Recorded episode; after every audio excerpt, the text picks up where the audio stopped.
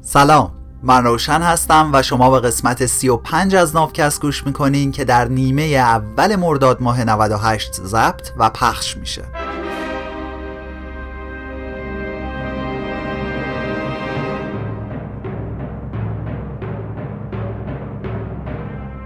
تو نافکست من در حال ترجمه و تعریف کتاب سیپینز نوشته یووال هراری هستم. امید نافکست اینه که تعصب خود برتربینی از اطرافمون دور بشه و جاش رو به برابری بده.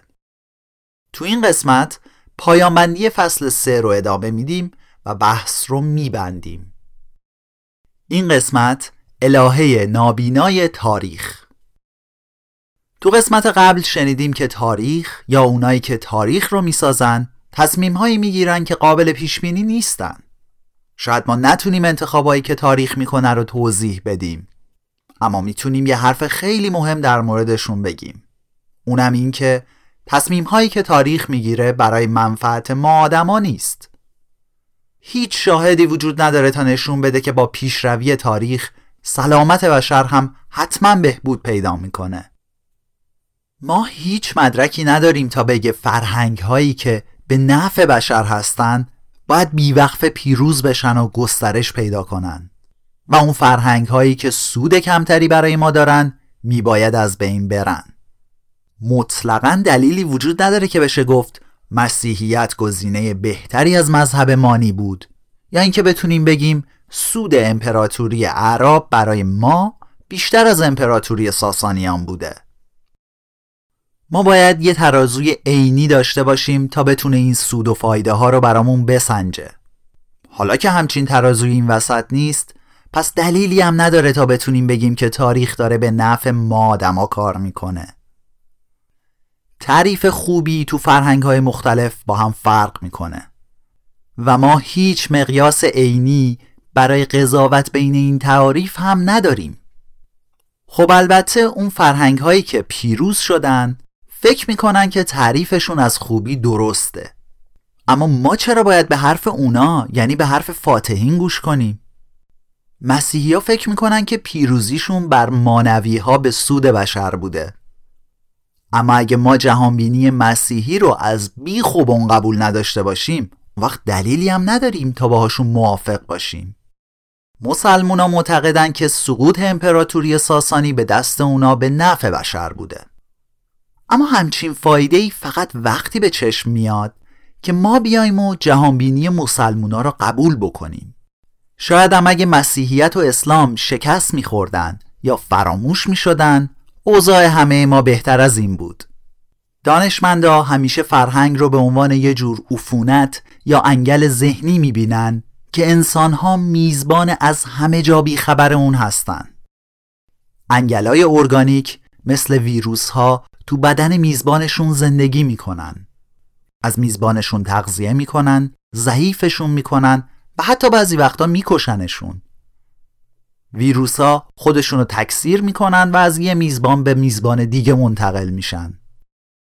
مادامی که میزبان ها اونقدری زنده بمونن تا این انگل رو به بعدی منتقل کنن حال و میزبان کوچکترین اهمیتی برای این انگل نداره.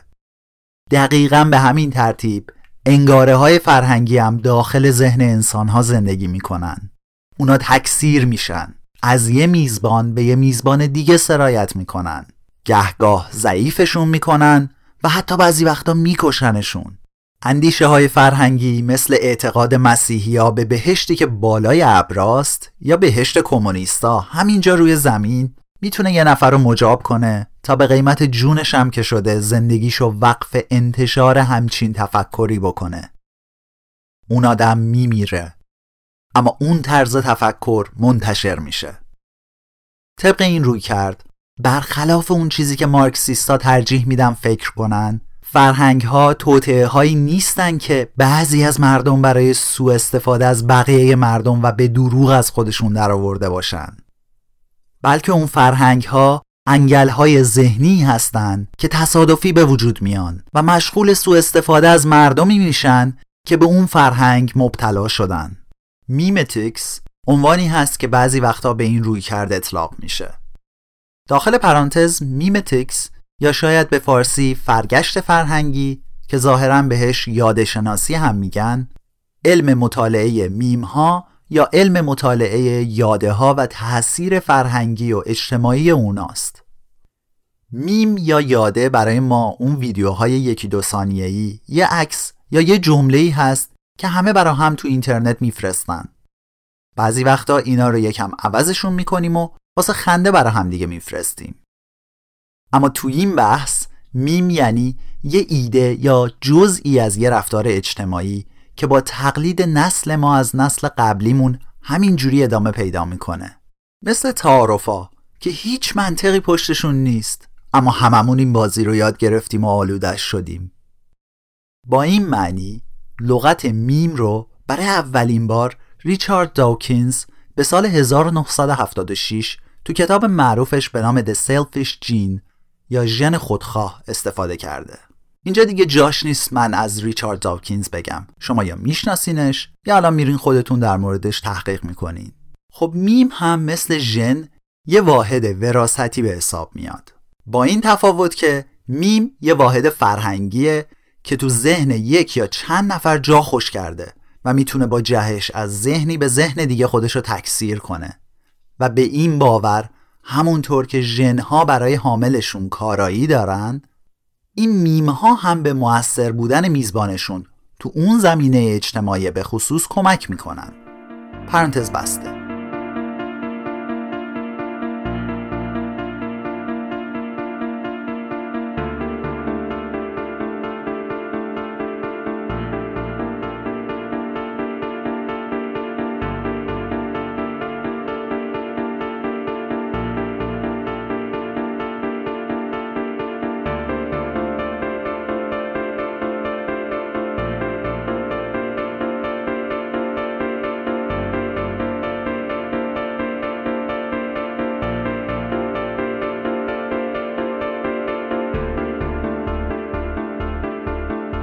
این زمینه مطالعاتی فرض بر اینه که مثل تکامل موجودات زنده یا ارگانیک که رو اساس تکثیر واحدهای اطلاعاتی موجودات زنده یا همون ژنها پیش میره تکامل یا تطور فرهنگی هم رو حساب تکثیر واحدهای اطلاعاتی فرهنگی یا همون میم ها پیش میره. اون فرهنگ هایی که می‌تونن میم هاشون رو سریعتر از بقیه تکثیر کنن بدون در نظر گرفتن سود و فایدهش برای میزبان انسانیشون سرآمد بقیه فرهنگ ها میشن. داخل پرانتز اینم بگم. ریچارد داوکینز که خودش واژه میم رو ضرب کرده و ایده فرگشت فرهنگی رو به جون بقیه انداخت بعدا از این زمینه فاصله گرفت. چون دانشمندا متفق القول میگن که این فرگشت فرهنگی یه ایده علمی نیست. ببین اینجا دانشمندای اون حوزه علمی هستن که مشخص می‌کنن چی علمیه چی نیست. این جور جاها تفکر نقادانه ما باید بیاد وسط. چیزی که بهش میگن critical thinking. همون نگاهی که ما به موضوعات غیر ملموس مثل مذهب، فرهنگ و ایدئولوژی های دیگه داریم. اما همچین نگاه نقادانه ای رو به درخت نداریم. چون کسی تو وجود درختها که شک نداره. بیا اینجوری فکر کنیم که ما قرار عمرمون رو بذاریم برای موفقیت یه چیزی. دو تا گزینه داریم. طبیعتی که می‌بینیم و لمسش می‌کنیم یا اعتقاداتی که فقط تو ذهن آدما یا توی کتابا هست. پرانتز بسته. بیشتر متخصصین تو حوزه علوم انسانی این ایده فرگشت فرهنگی رو خیلی به حساب نمیارن و اصلا تحویل نمی‌گیرن. میگن اینی که شما دارین با قیاسهای بیولوژیکی خام سعی می‌کنین فرایندهای اجتماعی رو توضیح بدین. خیلی کار عشقی و آماتوریه. در عوض خیلی از همین محققا طرفدار خواهر دوقلوی memetics که همون پست مدرنیسمه هستن.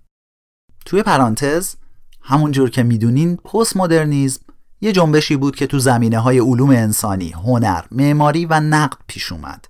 و هدفش این بود که از ایده های دوران مدرن تو اوایل قرن بیستم بگذره. عموما به دوران بعد از عصر مدرن که میشه وسطا تا اواخر قرن بیستم میگن دوران پست مدرن که این ایده ها توش رشد کردن. یکی از متفکرین شاخص فلسفه پست مدرن هم میشل فوکوی فرانسوی بود که شاید اسمش به گوشت خورده باشه. اگه یادت بیاد تو قسمت 31 از ناوکست که در مورد دوتا پرستی بود به تلفیق گرایی دینی یا syncretism اشاره کردیم. شاید بشه گفت که آدمای مذهبی تحت تاثیر ایده های پست مدرن به تلفیق گرایی دینی رسیدن. و خب پست مدرنیسم هم کلی نقد بهش وارده. تا جایی که بقیه فلاسفه به اینا میگن که شما معلوم نیست چی داری میگی. پرانتز بسته. متفکرین پست مدرن به جای میم یه واحد ساختاری دیگر رو برای فرهنگ در نظر می‌گیرن. به انگلیسی بهش میگن discourse تو فارسی می‌تونیم بهش گفتمان یا مباحثه بگیم. اما همین طرفدارای ایده گفتمان هم نظرشون اینه که فرهنگ ها بدون کوچکترین توجهی به منافع آدما فقط به فکر ترویج خودشونن. مثلا تعریف متفکرین پست مدرن از ناسیونالیسم اینه که ملیگرایی مثل یه تاون مرگبار تو صده های 19 و 20 دنیا رو گرفت و باعث کلی جنگ، سرکوب، نفرت و نسل کشی شد. وقتی که مردم یک کشور مبتلا به تاون ملیگرایی میشن، به احتمال زیاد ویروس ملیگرایی به کشورهای همسایه هم سرایت می‌کنه. ویروس ملیگرایی جوری خودشو به ما نشون میده که فکر کنیم خیلی به نفع ما آدم است. اما ملیگرایی عمدتا به فکر خودش بوده. پرانتز باز من یه مثال آشنا از خودمون بزنم. وقتی که تو قرن 19 هم ملیگرایی تو اروپا داشت رشد می‌کرد فعالین اون حوزه اومدن و یه ایده ای رو مطرح کردن که بگن مردمشون با بقیه مردم فرق دارن و از اونا بهترن. ایده نژاد تخیلی آریایی تو همون قرن 19 و 20 با ملیگرایی عجین شد و بالا اومد. اولین بار یه زبانشناس و شرقشناس آلمانی ایده اقوام آریایی رو در قالب زبانشناسی مطرح کرد. اما بعضی ها مثل کنت آرتور دوگوبینو که یه اشرافزاده فرانسوی بود این ایده رو تبدیل به ایده برتری نژادی کرد. مولر زبانشناس آلمانی بارها به این استفاده از واژه آریایی توسط امثال اون اشرافزاده و نویسنده فرانسوی مخالفت کرد. مولر می‌گفت من قبلا بارها اینو گفتم و بازم میگم. شما نمی‌تونی از خونه آریایی حرف بزنی و اونو به آناتومی بدن انسان ربطش بدی. از سال 1888 تا امروز این بیماری اروپا رو که گرفت هیچ تو اواخر قاجار و اوایل پهلوی به ایران هم رسید. یه ایده زبانشناسی درست که به غلط چهره نژادی و خونی به خودش گرفت. توهم نژاد آریایی و ملیگرایی اونقدر با ما عجین شد که به کشور همسایه یعنی افغانستان هم سرایت کرد و بعضیا اونجا هم آریایی بودن رو مایه مباهات دونستن و از این طریق سعی در تقویت ویروس ملیگرایی کردن. پرانتز بسته.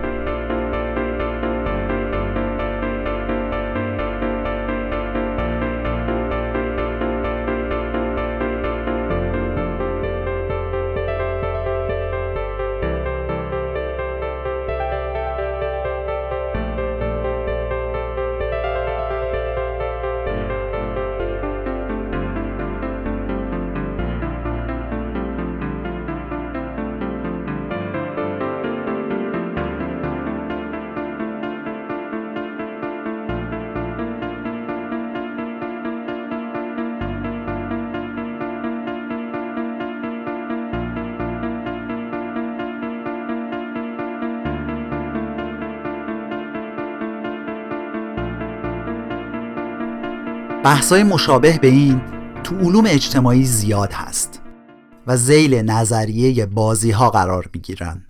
نظریه بازی ها توضیح میده که چطور نگرش ها و الگوهای رفتاری که برای همه بازیکن مخربن می‌تونن تو سیستم های چند نفره ریشه بدونن و پخش بشن یه نمونه خیلی مشهور از این قضیه رقابت های تسلیحاتی بین کشوراست خیلی از این رقابت های تسلیحاتی آخرش بدون تغییری ملموس تو موازنه قدرت نظامی طرفین درگیر این بازی رو به ورشکستگی کشوندن. هر وقت پاکستان میاد یه سری هواپیمای پیشرفته می‌خره هندم میره همون کارو می‌کنه. وقتی هم که هند بمب اتم می‌سازه پشت سرش پاکستان هم همون کارو می‌کنه. پاکستان تا میاد نیروی دریاییشو گسترش بده هند سری مقابله به مثل می‌کنه. ته این ماجرا ممکنه توازن قدرت مثل همون قبل بمونه. اما این وسط میلیاردها دلاری که می‌شد صرف بخش آموزش و سلامت بشه به پای یه سری اسلحه رفت. اما خیلی سخت بشه جلوی شدت و حدت رقابت‌های تسلیحاتی مقاومت کرد. اگر از دید شاخصهای تکاملی میل به بقا و تولید مثل به رقابت‌های تسلیحاتی نگاه کنیم یه الگوی رفتاری رو می‌بینیم که داره مثل ویروس خودش رو پخش می‌کنه و از یک کشور به کشور دیگه میره به همه آسیب می‌زنه و فایدهش فقط به خودش می‌رسه. اینم تو ذهنمون باشه که یه رقابت تسلیحاتی مثل یه ژن هیچ هوشیاری از خودش نداره. یعنی به صورت آگاهانه دنبال بقا و تکثیر خودش نیست. و یه پویایی قدرتمندی این وسط وجود داره که ناخواسته منجر به شیوع این ویروس میشه. فرقی نداره اینو چی صداش کنیم. نظریه بازی ها پست مدرنیزم یا فرگشت فرهنگی. تحرکات تاریخ در جهت بهبود حال و روز ما آدما نیست. هیچ مبنایی وجود نداره تا ما فکر کنیم که موفق ترین فرهنگ های تاریخ لزوما بهترین فرهنگ ها برای انسان امروزی بودن. درست مثل روند تکامل تاریخ هم اهمیتی به خوشبختی تک به تک موجودات زنده نمیده. و افراد بشر هم به سهم خودشون معمولا یا خیلی نادانن یا خیلی ضعیف که بتونن به نفع خودشون مسیر تاریخ رو تحت تاثیر قرار بدن. تاریخ به دلایل نامعلوم و مرموزی سر اولین تقاطع یه راهی رو انتخاب می‌کنه و سر تقاطع بعدی میره سراغ یه راه دیگه.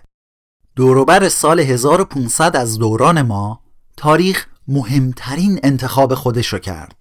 با این انتخاب تاریخ سرنوشت بشر که هیچ مسلما تقدیر همه موجودات زنده روی زمین هم دستخوش تغییر شد. ما بهش میگیم انقلاب علمی. این انقلاب تو گوشه غربی آفراسیا توی یه شبه جزیره بزرگ رخ داد.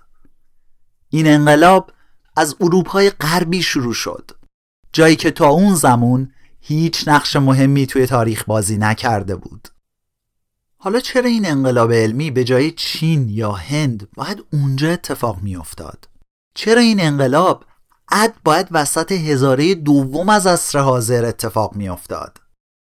چی می شد اگه مثلا 200 سال قبلتر یا 300 سال بعدتر این انقلاب علمی رخ می‌داد؟ ما جواب این سوالا رو نمی‌دونیم. دانشمندا برای توضیح این مسئله دوجین دوجین نظریه پردازی کردند. اما هیچ مورد به خصوصی از این نظریات قانع کننده نیستن تاریخ افق فراخی از احتمالات رو داره و خیلی از این احتمالات هیچ وقت به واقعیت نمی پیوندن. میشه تصور کرد که نسلا در نسل تاریخ ادامه پیدا می کرد و از یه راه دیگه ای می رفت و انقلاب علمی رو می پیچوند. همون جوری که میشه تاریخ بشر رو بدون مسیحیت، بدون امپراتوری روم و بدون سکه های طلا تصور کرد. این پایان قسمت 35 از ناوکست بود. تو قسمت 34 و 35 به پایان بندی فصل 3 از کتاب رسیدیم. از قسمت بعد فصل چهارم و پایانی اما طولانی از کتاب شروع میشه.